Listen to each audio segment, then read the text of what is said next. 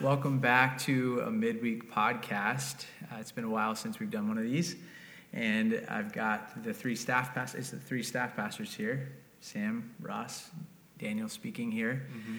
and we're eager to bring a, we think, very interesting uh, topic to you.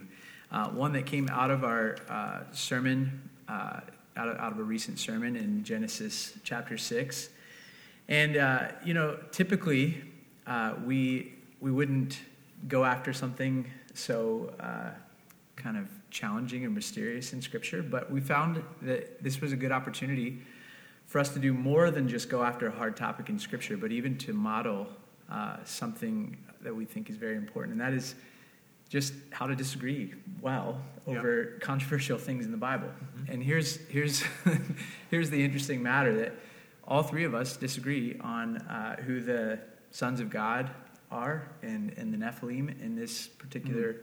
text in Genesis chapter uh, 6. And so we, we want to take this time, the next few minutes, to uh, kind of present our ideas and then push back on each other and just hopefully bring some clarity around that topic and also uh, try to model humility in, in disagreement and, and, care for one another well in that. So I just want to start out by reading this uh, text from, from where it arises, and then um, we'll dive in. We'll take it, I think, uh, maybe we do angels first. Sure. And then um, we can give, give you the, the next one, and I'll, mm-hmm. I'll go last, save the best for last. No, I'm just kidding. well, well, so Ross will share his, his interpretation, and then Daniel and I will present pushbacks to yeah, exactly. And then Ross will have a concluding statement at the very end.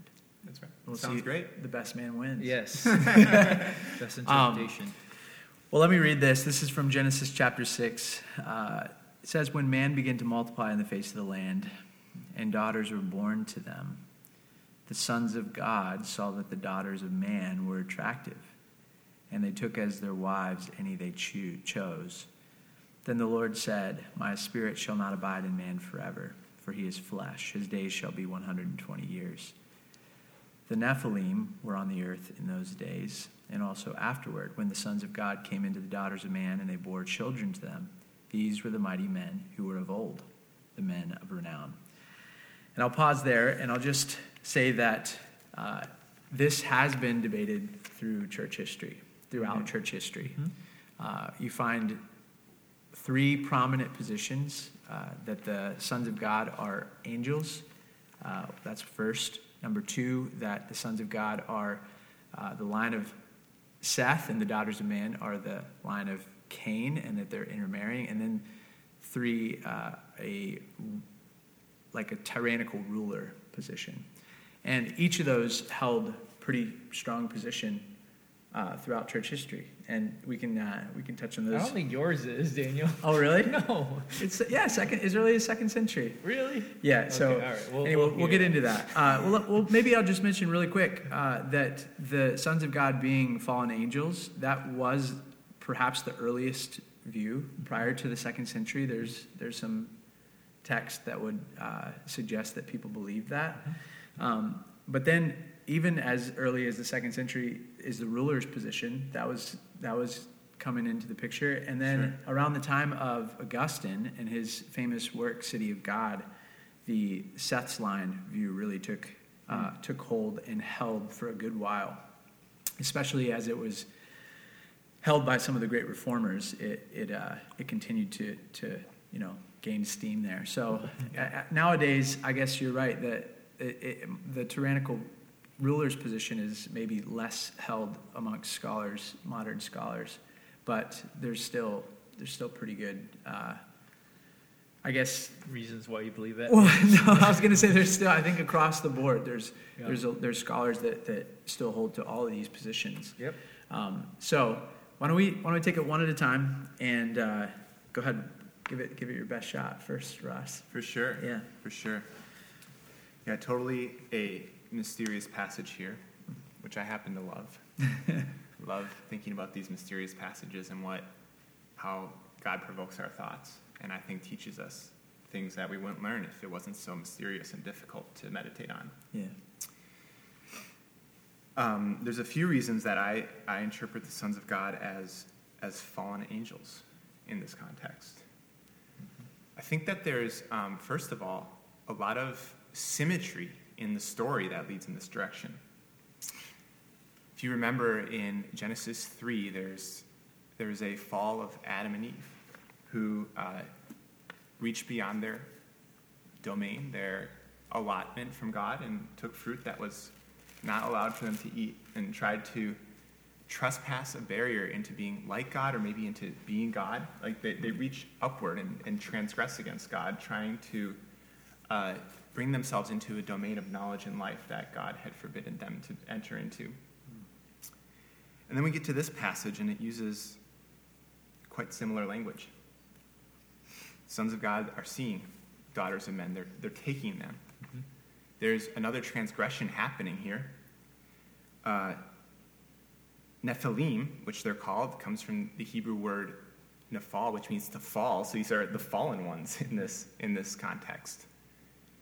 And um, seems to me that this is another fall narrative where rather than a upward reach into the heavens, there's an illegitimate downward reach from the heavens into the earth.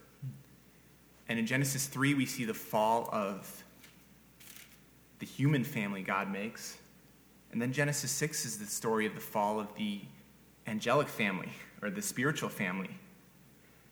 And from this point on in the story, there's not only fallen humans, but fallen angels as well. And uh, seems like that's maybe what's happening in Genesis 6 here is a comment on the evil and, and, and fallenness of the human heart, and then also the evilness and the fallenness of angels. If you take that term, the sons of God, it, it doesn't show up many places in Genesis. I don't know if it even shows up again in Genesis, but in other places in the Old Testament, like Job, where that term comes up, it refers to angels gathering before God. Mm-hmm. And so, take, taking that term, taking the concept of Genesis 3 and Genesis 6, it seems most, most natural to me to say that this is a fall narrative of the spiritual family. And from this point on, there's, there's also a conflict between God's people and fallen spiritual beings. Uh, when later, when the Israelites arrive at the promised land in Numbers, uh, these beings show up again. The Nephilim are there. And in Numbers 13, it comments on the great height of the inhabitants and mentions that we seem like grasshoppers before them, is what the people of God say. Yeah. And as Israel goes on a conquest in the promised land, it, it's another judgment event like the flood. And when you see the flood and when you see the judgment in the promised land, it seems like God is carrying out his wrath not only against fallen human beings, but also against fallen spiritual powers. It's both a war against fallen, fallen sinful rebellion against God, but spiritual rebellion against God. And it, perhaps the presence of Nephilim in the flood and in the promised land is the part of the story that's teaching us that God's war is ultimately a spiritual war. So both of these events of combat against rebellion against him are done in the context of fighting against spiritual evil that these Nephilim represent. And I, I do believe that that's the discipleship point to take away from this that our battle is ultimately against spiritual forces and that woven into the story itself, whenever these massive events of judgment or conflict happen, that the fight is against these spiritual beings who are the product of an unnatural uh, spiritual crossing of boundaries into the natural world. And one last thing that I would mention, just before I, I you know, open it up for you brothers to push back, is the New Testament authors themselves seem to have a category of an angels falling. And there seems to be some sort of story from the Old Testament or somewhere in the Bible that seems to uh, indicate to them that angels fell at some point. Here's Peter writing in his second epistle, chapter 2, verse 4 For God did not spare angels when they sinned, but cast them into Tartarus or hell and committed them to chains of gloomy darkness to be kept until the judgment. And then verse 5 If he did not spare the ancient world, but preserved Noah, a herald of righteousness with seven others when he brought a flood upon the world of the ungodly. And then he keeps writing. But the main point that I see here is that Peter naturally connects in his mind angels falling and the flood because he writes about them one after the other. And so it seems like the story of Genesis, the progression of the Torah, and then the New Testament authors themselves uh, see angels falling as, as a, a major event in biblical history, and it seems like this is the most natural, uh, most uh, straightforward story that, that describes that event. So that, that's how I'm interpreting it. I'm curious, before we push back, thank you for that. That's really good. Um, what are the biggest problems that you see with your position? Ooh. The big, I think, I think the biggest problem that, that I see with my position is that at first glance, it sounds wild. Only at first glance, but then it makes a lot of sense after a while. I mean, Ross kind of said this, but it's It's so unusual. he's based. I mean, we're talking about angels having sex with human women and producing giant offspring. Yeah. That's the, the straightforward. Like this is what we're talking about. So yes, right. it is wild. is is very unusual and strange. and um, what what what really overcame that for me is is is two things: is understanding that these scriptures are very old, and that they're about a, a period of history that's very different than the one that we live in right now. Yes. and also the symmetry in the story where, where i see how genesis 3 and 6 fit together. That, that fit is very uh, compelling to me. This idea of this harmony, harmony and symmetry in the story where we have a fall of human beings and a fall of angels cast next to each other to me i don't know why but that seems to unlock and, and, and really help make this seem a pers- like a persuasive and reasonable thing when it's just reading how the story unfolds the history of the world Yeah. That's good, man. Thanks Yeah. for sharing that. yeah, thanks, brother. First Peter one is, or the second Peter yeah is really strong. It's a good I want to, yeah, I think we should respond to that. Um, I want to touch on the Peter thing in just a minute, but first I want to go after the symmetry element. I actually feel like that's one of the weakest uh, arguments for, for this position That's right. okay because I think that the whole story contextually is leading you to see the increase of human wickedness. That it's Mhm. all, it's all um, leading you to see that the, the increasing corruption on earth because of man's sin, leading up to the flood, which is a, a judgment on mankind for its wickedness. mm-hmm. So to me, it seems extremely misplaced if angels are introduced here for the very first time. Mhm. That feels totally out of context. Yep. So I understand the connection. I made that case in the sermon that there's a tight connection between the sin of man there, the saw Mhm. the good thing or the attractive thing and took it as they pleased. That's a, there's a tight connection to that sin. Yeah, that's right. But to me, it doesn't seem like the emphasis is to, uh, you know, or, or the or there's a shift to a different group of people or or create, you know, part of creation. yeah. But really, just to emphasize, this is just an ongoing uh, reality that humankind is sinning in great ways uh, Mhm. by doing as they choose, by yeah, trying to be become judge and, and be God. Yeah, I mean, I, I agree. It feels like there would have to be a lot of immediate context there that would tip the reader off the original context in Moses writing this to say, I'm actually shifting gears and showing another group of people who are falling. It would seem like there would, the onus would be on to show how clear that is rather than it could be, but it, it must be because it would be more consistent with, with, with what the whole narrative in Genesis is that mankind is increasingly getting worse. The corruption of the earth is increasing. And to, to then shift it, and I think you use this in your sermon, Daniel, but that the judgment immediately after in that passage is not about angels. He never talks about angels, he's specifically judging man. And that just seems really like, hey, let me tell you about some sick people, the angels who are like totally going out of their created order. So I will judge mankind. Mm-hmm. It's like, what? I mean, maybe judge the women because they're becoming married to them?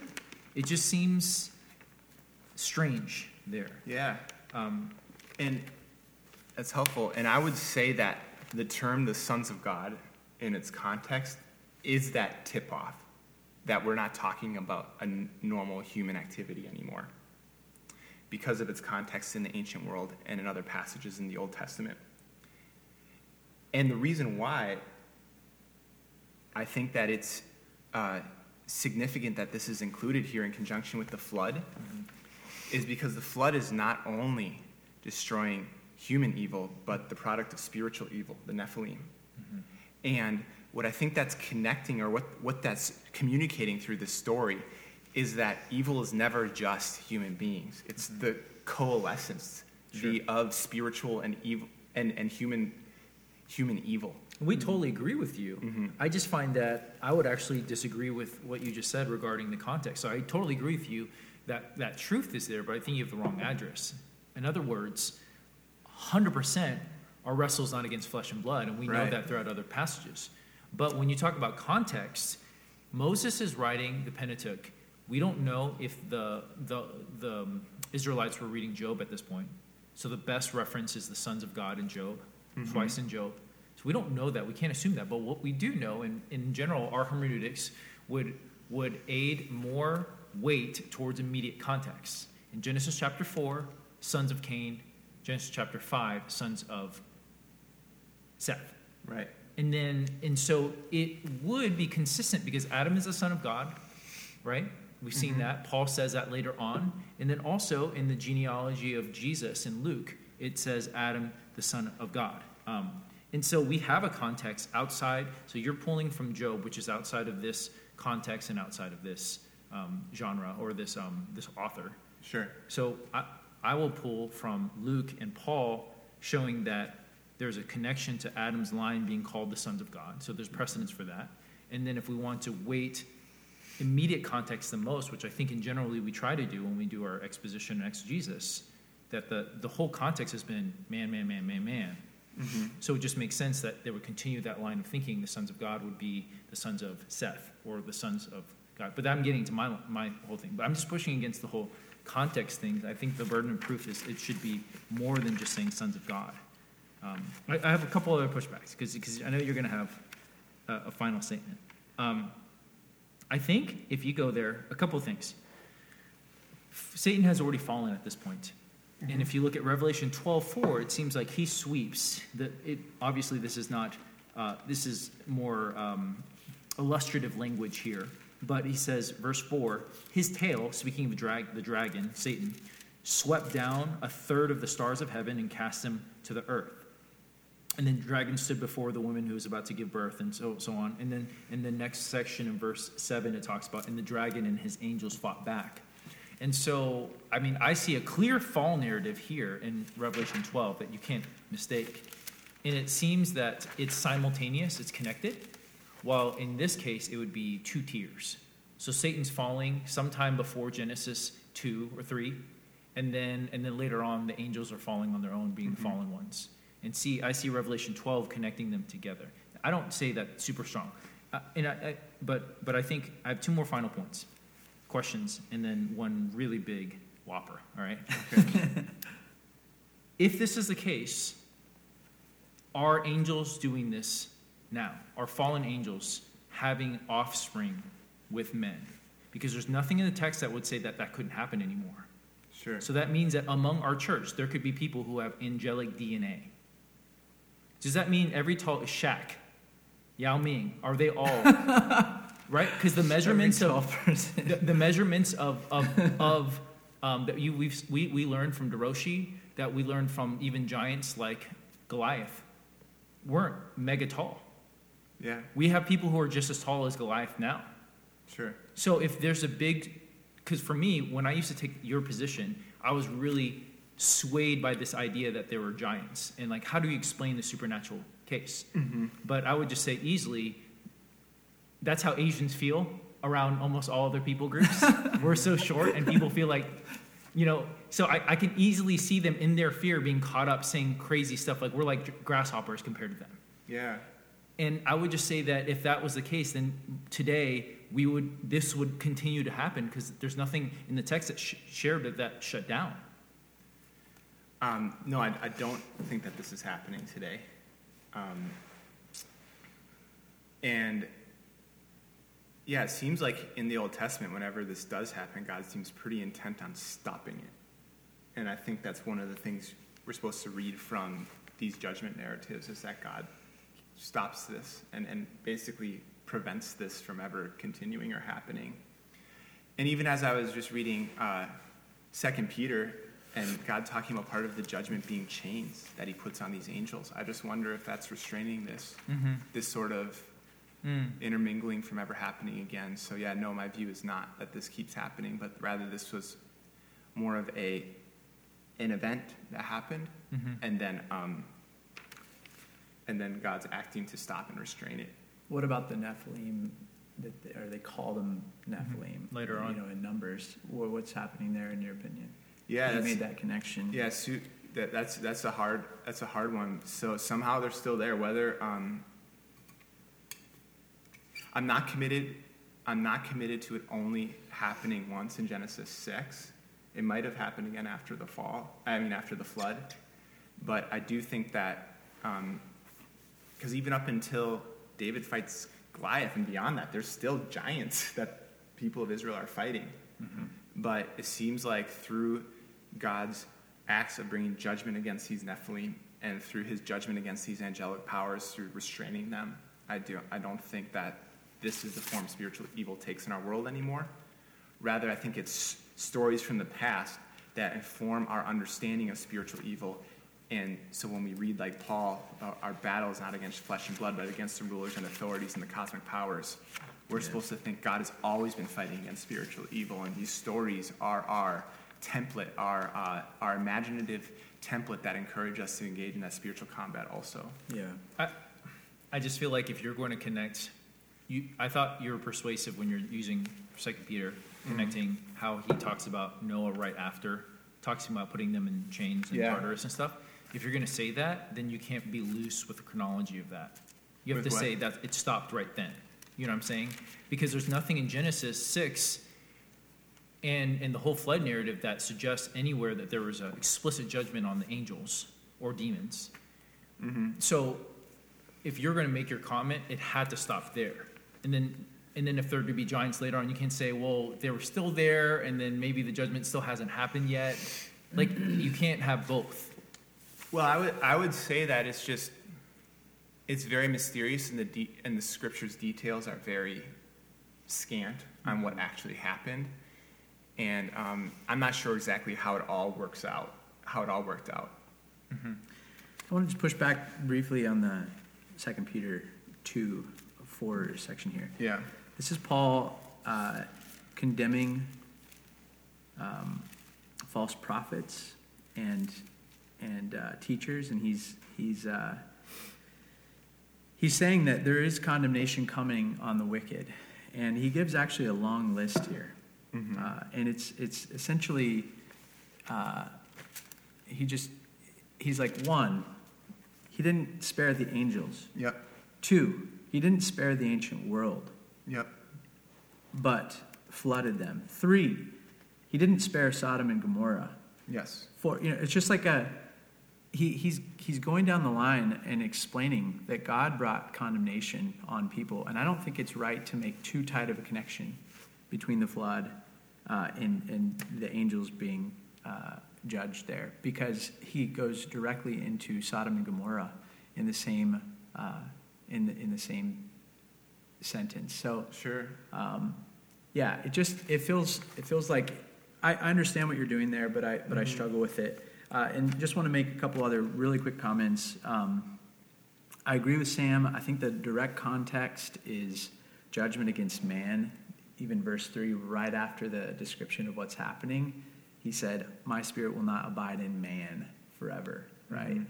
And then the flood is against humankind, uh, right? So the, the context there, it, it really makes me think this is this is not uh, referring to angels. Um, and then a big one for me, and I know that this is a little bit debated, but Matthew 22, 30, Jesus says that in the in heaven we're not going to be like uh, we're not going to be like we are here in, in marrying and, and being given in marriage, but we're going to be like the angels who don't marry or are not given in marriage.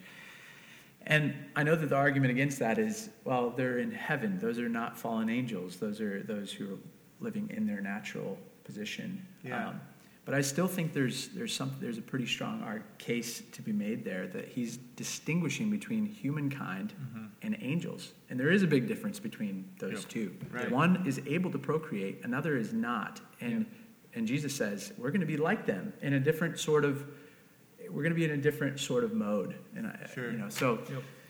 It, and Yeah. just on that same line, I know this is a lot on you, Russ. just it's a barely. on podcast against Rob. but we love him. Um, I, I would say probably the biggest one to me is it pushes, it, in my mind, it's offensive towards the incarnation of Christ. God to become man is is one of the greatest miracles and the greatest wonders. Yeah. God being and God being spirit becoming taking on flesh and to see angels doing this on their own power without the supernatural power of God assisting them to do that seems to me making light of the incarnation. Obviously, it's not the same thing God becoming man and angel becoming man, but them doing something like that, a prototype of that, seems to go against um, just what God does. I do think that angels you see throughout Genesis are showing up in human form, Mm-hmm. but you never see them do anything like explicitly like have like set up shop and have wives and Sure. you know you see them maybe eating but like that to me doesn't seem very the same. It, it seems a, a far jump that they're taking them as wives and like setting up lives and like permanently visible and then also having children that are a crossbreed of man and angel. That just seems like there would just be have to have a lot of text that would explicitly show that that would be even a thing. So Let's give a Yeah. just just two minute response if you can. Sorry, we just Sure, put yeah. a lot of things forward. No, yeah, there's a lot, a lot of arguments there. Um, yeah, as far as the, the incarnation, um, yeah, I, th- I think that's something wonderful that God does, and it seems to me to, to make sense that the forces of Satan and evil would try to corrupt that and do some sort of sick counterfeit of it in the Mhm. scriptures. That seems like a normal uh, way that the kingdom of Satan operates is counterfeiting the good works of God with, Mm. with disgusting, uh, with disgusting counterfeits of it, um, and um, and yeah, the, the like the, the story of Genesis is is scant on it is very uh, limited on the details that it gives, but the details it does give about angels in Genesis are they do have human like bodies and do human like things and Mhm. take like a human form. And uh, Daniel, to your point about the angels not marrying or being given in marriage, uh, that could also be understood as that wasn't their intent. Yeah. And so when something like that happens, Sure. that's the outrage. Mhm. That's part of the outrage in Genesis 6. It's, so I, I, I think that the, the way I would hear your brother's points is more that, not that none of this could happen, but that it wasn't supposed to happen. And that's part of God's motivation in the flood judgment against the sin of people, and then against this spiritual rebellion against him as well, that both of those things are wrapped up together, just as they are wrapped up today.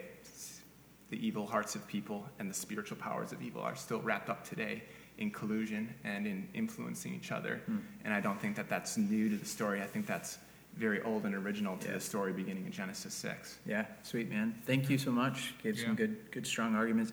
Let's hear from Sam on the I, I don't have too much more to share outside of what I've kind of shared as part of my position is my pushback, right? Um, is primarily contextually driven of just consistent with the the reality of there's a distinct line that is very distinct from Cain's line um, that we saw all throughout Genesis four that I preached on. Um, and or did you preach on that? I don't know. One of us preached on it. It's all swirling. Oh. Genesis 4.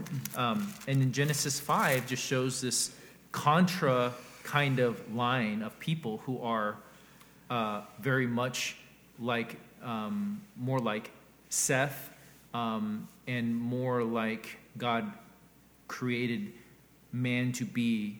They're actually living out the image of God. They're actually not described with all the technological advances like chapter 4 does of Cain's line but they're primarily spreading the image of God and filling the earth with like the character of God and his ways rather than filling the earth with technology or violence and, and sin. Um, I would also say that um, Genesis 5, uh, Genesis, there had to be a point where something shift shifted from Seth's line to where the, the flood was necessary.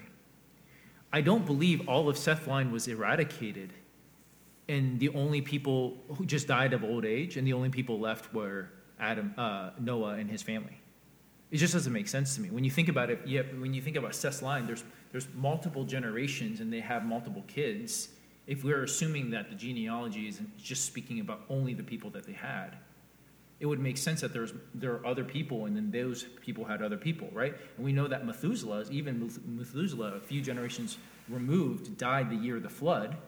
So I'm guessing that there's there's kids from him and kids of you know there's there's multiple branches. So my sense is that whole line started to deteriorate, and not only was Noah standing as a righteous man among the generation, including Cain and all mankind, also among his line. So that was kind of the issue is that Seth's line has now degenerated and they are now becoming like Cain, taking the daughters of man and man being more representative of the ground, dirt, dirt, the curse. I think that's why he's using that language um, rather than being more and more like the image of God and like Enoch walking with God.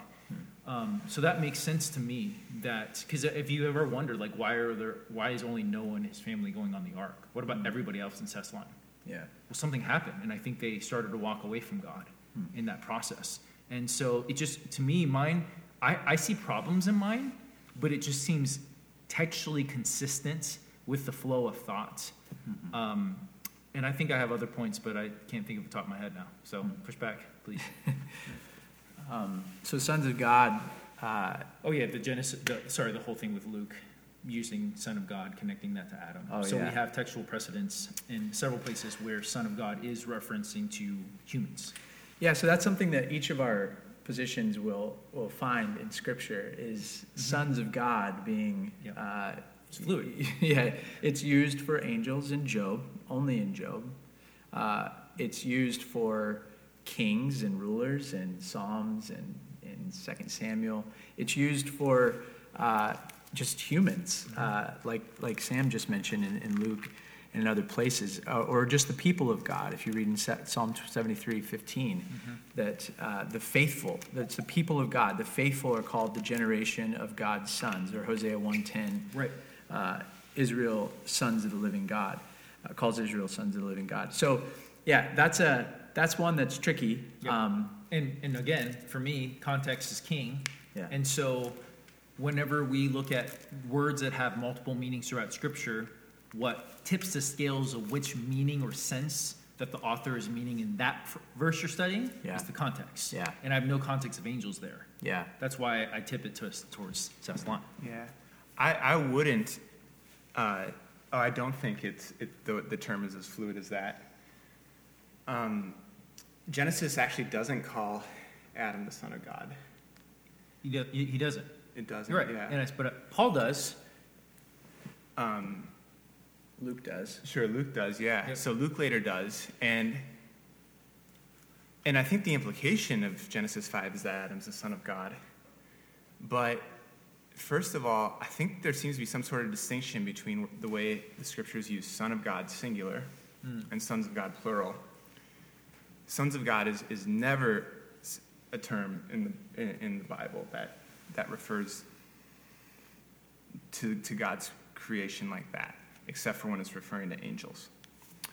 Um, Son of God seems, seems to be a theme with Adam and then going through the Israelite kings, like David having a son. And, and there seems to be some distinction between the way the term is used in the singular and, and the plural.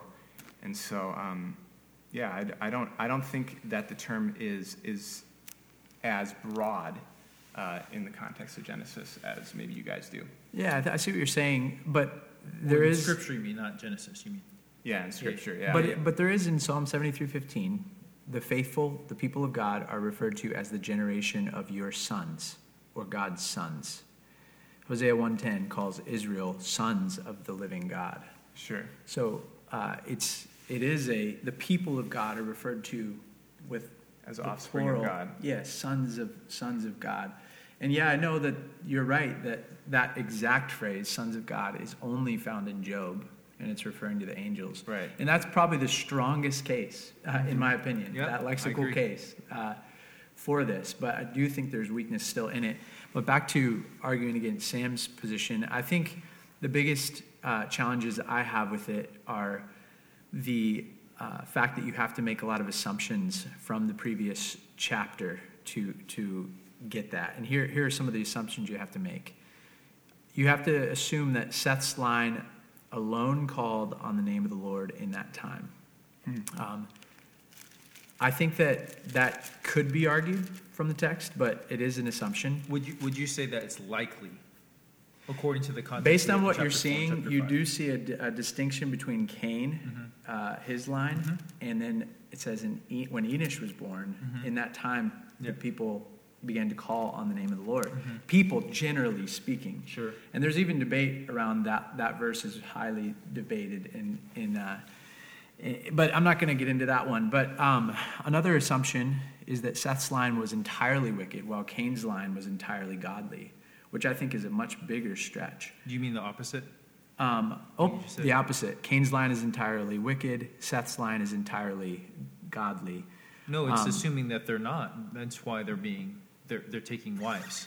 Well, I'm saying that the previous, you have to assume that that the previous chapters are saying that in order to then come to the conclusion, oh, these two lines are so separated Uh-huh. that now they're intermarrying. Okay. Uh, so then, and, and I just, there's comments, you know, like the fact that Cain's line are shepherds and musicians, that I don't think you should say, you should make a strong distinction and say, see, they're doing really wicked things with their making of musical instruments and playing.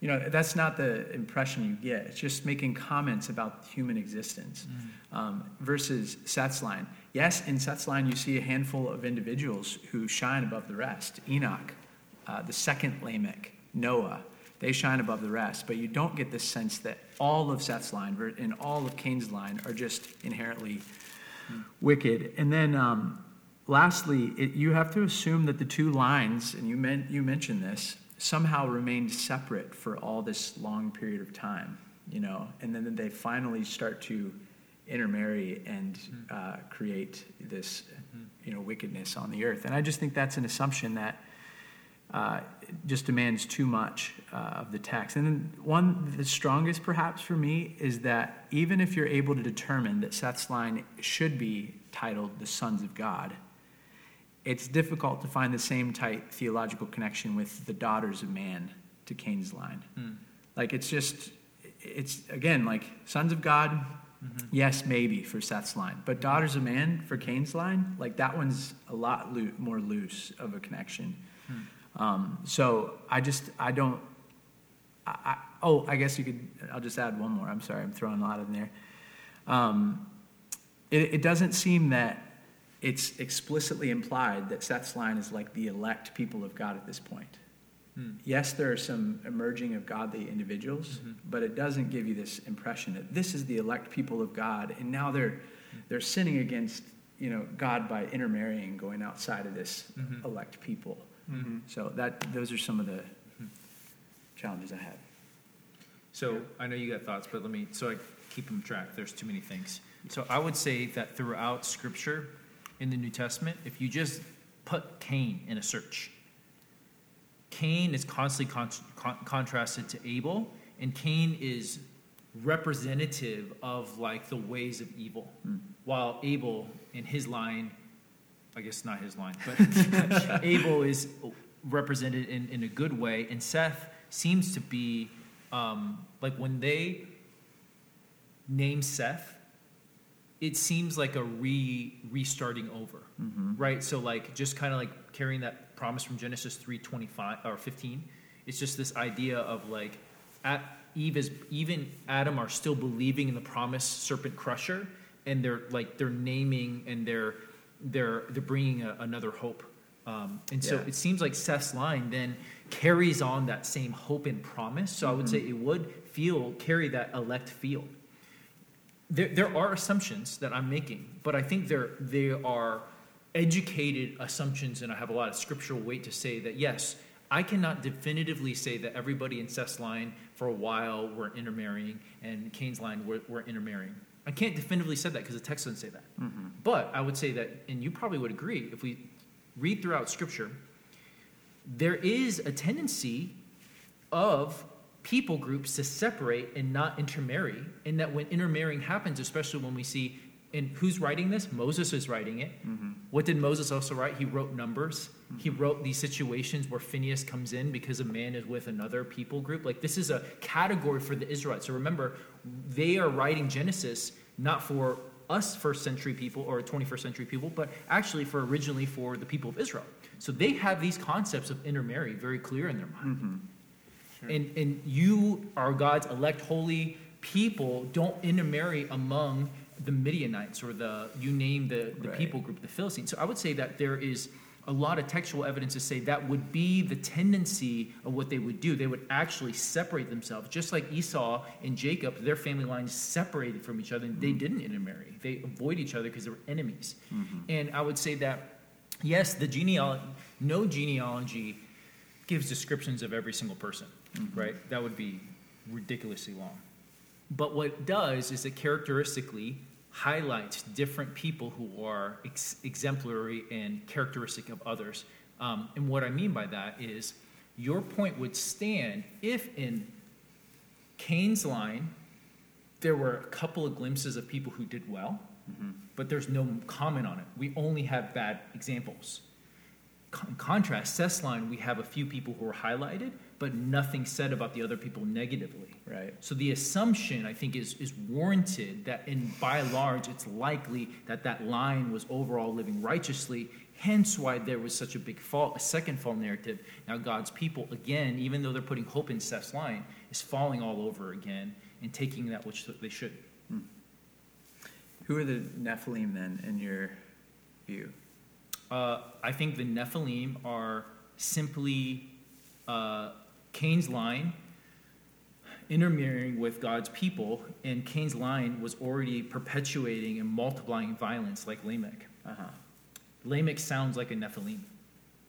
He sounds like that. Yeah. He's just this powerful warrior who's murdering people and boasting and singing about it. Uh-huh. And it seems like God's people are intermarrying with his, his wives, yeah, I'm sorry, his daughters. Um, so, I mean, if, if mankind is, is if, if men are taking wives of their husband their, to be their wives, it would make sense for it to be the daughters of man uh, instead of the sons of man because they're taking women, not men. Okay. Sure. Um, want to bring up another New Testament text and just see how you take it. Um, Jude 1 or Jude 6, I guess. The angels who do not stay within their own position of authority, but left their proper dwelling, he has kept in eternal chains under gloomy darkness until the judgment of the great day, just as Sodom and Gomorrah and the surrounding cities, which likewise indulge in sexual immorality and pursued unnatural desire, serve as an example by undergoing punishment of eternal fire. So, seems like there's angels that Jude's aware of, cross their position of authority. Sounds like he's comparing it to sexual immorality. Mm-hmm. If not this story in Genesis, where are you seeing this happen in the Old Testament? Where is Jude getting these ideas from? Well, I don't know where he's getting verse nine from either about Michael the Michael the archangel coming in, right? Sure. So I, I have a category for things that we don't have in our Old Testament scriptures that they're getting from revelation from the Lord. That's why they're writing the scriptures, Yeah. right? Well, um, I think I think it's from First Enoch, yeah, yeah, that's Which- what I've heard. Yeah, which does interpret, which does interpret uh, the sons of God and the daughters of man as angels uh, having illicit relationships with people. So it seems like Jude uh, agrees with Enoch's interpretation in these verses. So um, is is yeah, I guess if it's first Enoch that he's getting these ideas from, then it sounds like Jude agrees that it's angels who are transgressing here by with illicit relationships. I don't think so because the context of Jude, he's bailing me out. he's helping me out. the context of Jude says that there are individuals. This is in verse uh, four, who are creeping in unnoticed and who are perverting the grace of our God into sensuality and denying our only master and Lord Jesus Christ. So I think when he says, likewise, indulged in sexual immorality and pursued unnatural desire, he's comparing the likewise is compared not to the angels but to these individuals who are perverting the grace of god and doing unnatural unholy uh, sexual acts uh, in the na- you know in the name of grace. Uh, that's that's my my pushback on the co- the context there. I don't again i don't think that it's as tightly connected. I think that just as peter has given several examples i think jude is giving several examples of those who are sexually immoral, uh, those who transgress their position uh, and do what is unnatural and wrong, uh, are being judged. I think that's the whole point. He's saying, don't be like these who are judged. So I don't think it's good to tie it, it as tightly as you are, but I, I, I think it's a good argument. Um, I don't think it's a pushback against mine. It's more of a good argument For- for his. to share earlier for yours. uh, I think it's good. I think it really is good. I, I don't think it's explicit, but I think it's a, a highly suggestive. It's Sure. a good connection. I mean, position of authority, left their proper dwelling. I can see that. I just, I then it, it, it's just tricky to, to interpret and understand what it means that they're in eternal chains of gloomy darkness. Um, in that process? Like, is is being on Earth their That's another interpretive question, and we can get Yeah. into all millennial, millennialism and all that kind of stuff. Sure. fun stuff too. Yeah. Um, yeah, I mean, again, I just say, yeah, I see it, and that's why I don't think I've ever said that your position is wrong. I would just say that I think my position has the strongest immediate textual support Sure. and I and and I have I have some problems with mine. Like yours is kind of interesting, and I think it could fit, but mine seems like I have to be argued out of mine, while yours I have to be argued into. Sure. Does that make sense? Yeah, that makes sense. And then, so I guess one question is that, so you're saying you, you can't point to anything to identify what this angel stepping out of their authority is? You, Oh, I think it's it's a circular argument.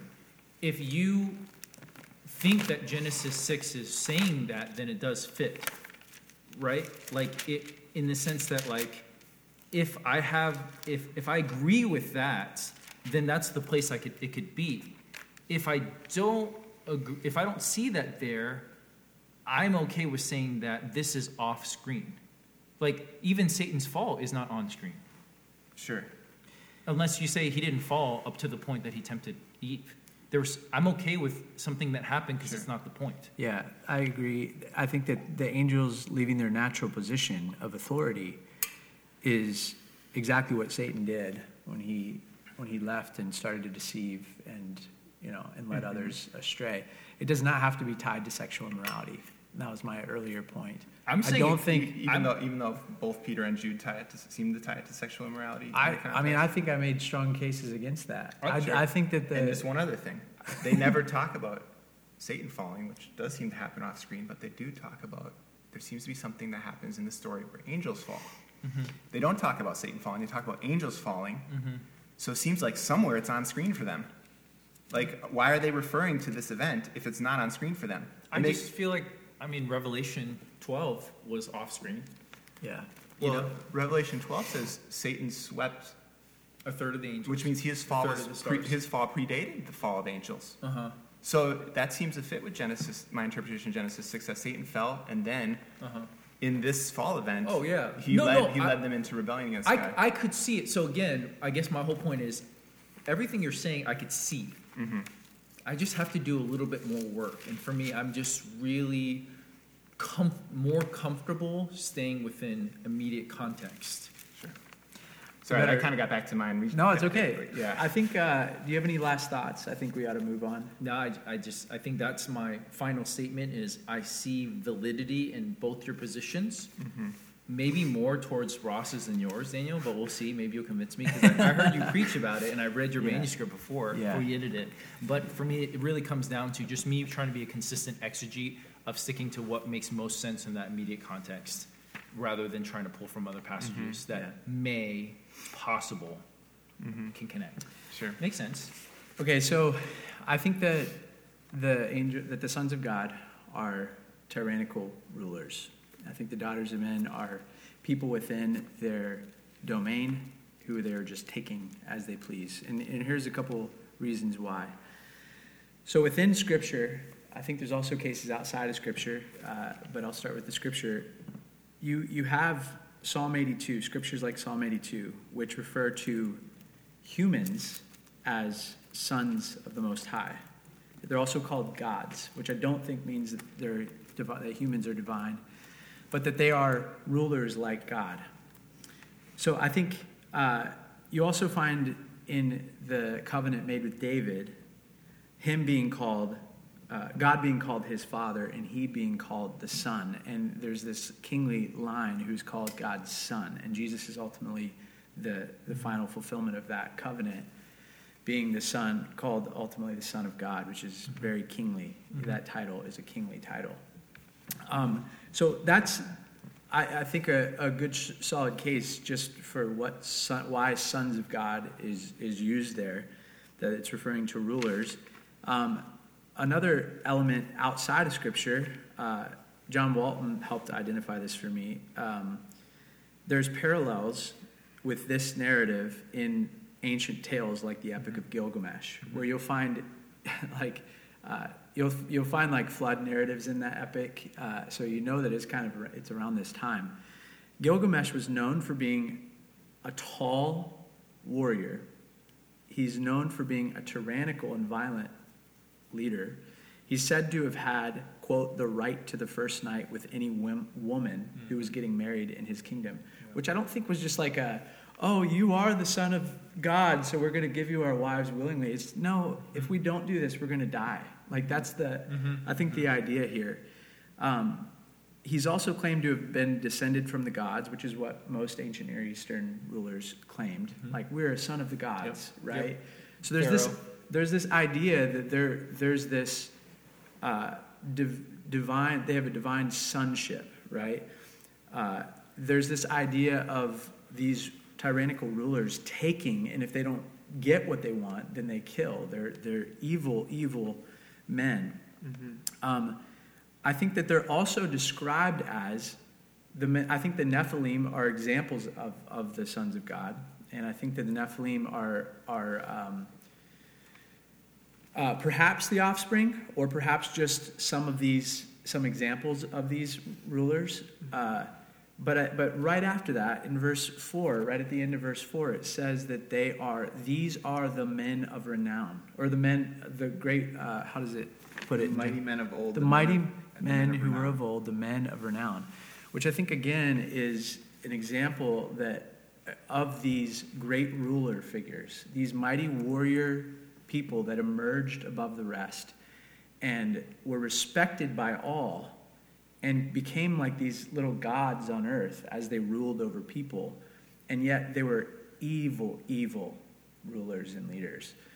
Um, and this is what God is condemning is the wickedness that is being modeled by the leaders, by the rulers there, where we were made to be images, image bearers of, of God, all of us little, essentially little gods on earth who are spreading his image in all that we do with our hands and with our might. Mm-hmm. But instead, these, these gods, so called gods, these rulers, are promoting violence and wickedness yep. in, their, in their activity.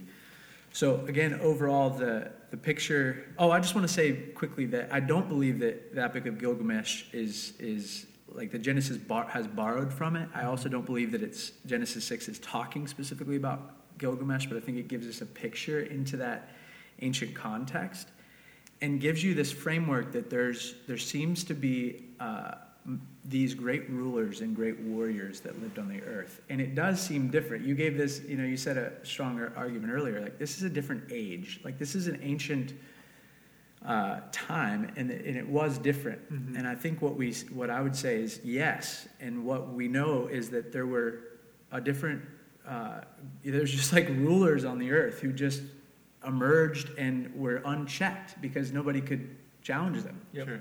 They were great men. So, in my interpretation, ultimately, the sons of God are the hero- heroic tyrant kings of old. The daughters of men refer to female, any female in the kingdom.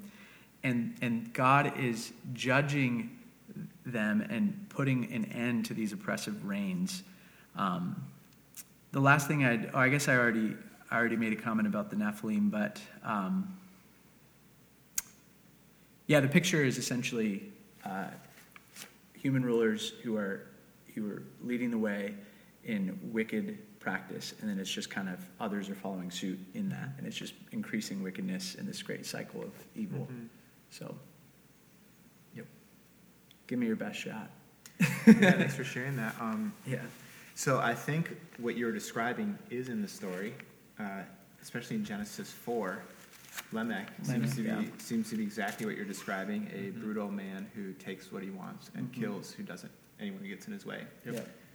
But it seems like Genesis six, there's an escalation beyond Lamech. Okay. Angels. sons of God. That's how I read it. That's There's right. Yeah. sons of God, daughters of men, producing Nephilim. So I guess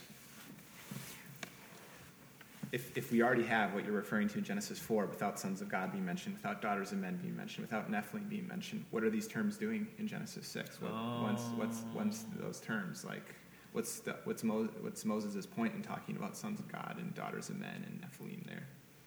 Well, I think Lamech is a, is a really solid example uh, of these these men, but I think there is an escalation, and I think that's the whole the whole building up to the flood is an escalation of it's not just Lamech, Mhm. but people who are becoming like him, but but in greater measure, like because there's more people under their care, so it's just it's increased wickedness. At, at the time of Lamech, there weren't that many people on the earth, you would Sure. assume, but now it's like hundreds of thousands of people under the rule of one mighty ruler, perhaps, Yeah. and he's just absolutely brutal.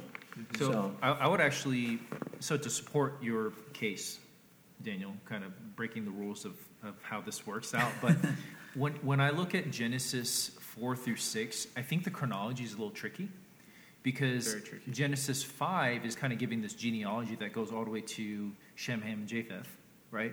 And Noah, um, and then 6 1 kind of speaks in this terminology that can kind of like be zooming out of what's going on. Because chapter 5 also, at the very end of chapter 4, I mean, talks about the people calling upon the name of the Lord. Mm-hmm. So chapter 4, 5, and 6, to me, are kind of ambiguous with time. Where it's kind of mixed mashing because, like, even the Lord saying, "My spirit shall not abide in man forever," this would assume that they have been doing this for many years, mm-hmm. so that would predate whatever this date God says that within temporal creation in chapter 6 1 through 3 that means that's that was happening so that was happening during chapter 4 and 5 so it's just a little tricky so yeah i agree like it, it- i was like amening you ross when you were like what is he adding to say chapter 6 i could also see it being a restatement Mm-hmm. of what's going on Sure. Yeah. so, so, so, real, real, real quick. Chapter three ends. Chapter four is talking about one line. Chapter five is taking out one line, and then chapter six zooming out and saying this is what's going on overall. Mm-hmm. Genealogies are weird like that, where they will do that and they'll kind of transcend the normal normal chronology. Sure. Yeah. So, but even so, I guess I guess I'm just I'm just wondering, Daniel, what what who are the sons of God and daughters of men then, and what do those terms mean? Well, Like, he, yeah. he, than- he did argue for that. Now yeah, I I'm, think like, the sons of God Daniel. are are rulers. Uh, I think that Scripture gives a uh, gives other examples of people being sons of called sons of God. So the rulers, the daughters of men. Yeah. I think are just examples of, of people in the kingdom. Um, they're just they're just women in the kingdom, and I Mhm. and I do think there there is an s. Uh, yeah, you you could ask the same question of why are kings in the Bible called sons of God? Yeah. Uh, it's yeah, it's I guess I guess maybe what, what I struggle with that in that view is the sons of God are just normal kings and the daughters of men are just normal women. So it doesn't seem like anything out of the ordinary is happening in their sexual relationship. So it doesn't it seems like it's just a bare statement of fact that's not adding anything to the story. But yet yet Moses chose to include that detail. And what you're saying it's communicating is that just people are having children. No, Well, I'm, no, no, I'm saying that it's rulers who are Having children. abusing. It's rulers who are abusing Oh, they're- taking other people's wives? Yeah. Yes. Well, well, potentially, but just in general, I think I agree with him. This language they took as their wives, any that they chose, it, it, it's Mm-hmm. likening the same kind of j- language like we've all recognized multiple times now of Eve. Sure. She, they're deciding what is good. They're taking autonomy. They're deciding. They're just taking. Okay. It's not like a, and then they romanced these Mhm. women and pursued them court, in in a courtly manner. you know? Sure. So that they're, you're It's just saying this is pointing towards It's abuse of power. abusive sexual I- relationships. That's and- right. And so I, I, I- I could see an argument, Daniel, of saying that the sons of God are just mankind in general, and they're just taking women. But then, then it would just be tricky with why are they the daughters of man? Like, why is there a distinction of daughters of man, you know, instead of just daughters? My only, my best case is just that there is a distinction between a ruler and just someone in the kingdom. Sure. Mm-hmm. Yeah, that makes sense. I, I just think that it's it's a ruler. yeah. It, it's clearly there's there's a discussion about mighty men, these men of renown, these great warriors. They seem to be tied somehow to the Nephilim, and I'm just saying I think that the tie is pretty tight. Sons of God, Nephilim, men of renown. These are the same person or the same type of person. yes, or they're the op, the offspring are you know there's there's basically generations who are following the same practice. The sons of the kings are doing the same thing, right? Like they're doing evil, and we see this all through history. Like sons of Yeah. kings did exactly what their evil dads did, Mm-hmm. um, and sometimes they would kill their dad for their dad's spouse, like evil, evil, nasty things, right? So, um, yeah, that's that's don't, what I see. I don't disagree with you that this is uh, this is possible, and that there are this is a true true reality throughout Scripture. Mm-hmm. In true reality, likely in Egypt too, who was he was like the son of Ra or something like that. Yeah. the son of sun god or whatever. Yeah. Right. So I, I can see that in being connected, but again. I don't know if I would have read that. Like if I kept reading Genesis over and over again, without reading ancient Near Eastern literature like John Walton does. Um, I just don't know if I'd see that. I'm not opposed to John Walton, what he's doing. It just seems like, again, I'm not going to be a dead horse. It just doesn't seem to f- fit with the context as nicely as my view does. but I do see it too. I, I'm not opposed to it. Well, here's what we have Yeah. uh, as, as as we close up here. Um, we have three positions that are doing their best to make arguments from what we from Scripture. Yep. Like the Bible interprets the Bible, Scripture interprets in Scripture, Mm-hmm. and we're all working, as I hope you can see, to uh, make the best case from what we have. And yes, you can do some work outside of Scripture. You can try to find ancient Near Eastern texts that give you a picture into that. But still, the best the best cases you have are just just coming from Scripture, and uh, you have to keep in mind context, which you've heard us do all along. We're trying to we're trying to get you know forward and back, and then you you have to keep in, in mind the New Testament, which we've also done, and and because the New Testament is a commentary on the Old Testament, and so we're we're trying to to model for you how to uh, try to answer big questions like this, um, and we've done this not on our own. Like we've had a lot of commentaries and Yeah. a lot of people that we're, we're working with to try to understand these things. And we hope that you'll do the same, that you'll, you'll dig in when you have questions of the Bible, Yep. that you'll do it in community, Yep. because we are not, like, we shouldn't study the Bible all alone. This is Mm-hmm. just a dangerous thing to do. And also look at church history. Uh, we're not, you know, just the people on, on the earth right now are not the only Christians that are the only, only people that have studied this book. So look at church history Yep. Get get a get a grasp altogether.